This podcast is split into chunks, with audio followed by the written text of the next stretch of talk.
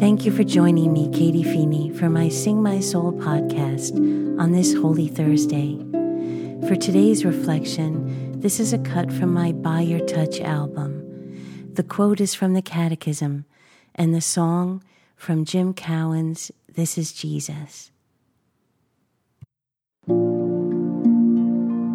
The Sacrament of the Eucharist, Holy Communion. At the Last Supper, on the night he was betrayed, our Savior instituted the Eucharistic sacrifice of his body and blood.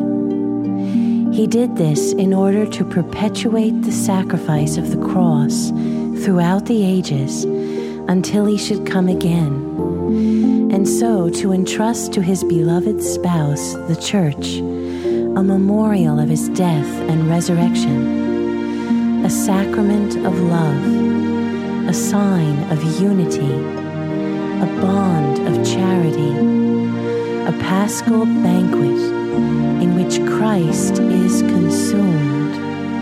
The mind is filled with grace, and a pledge of future glory is given to us. This is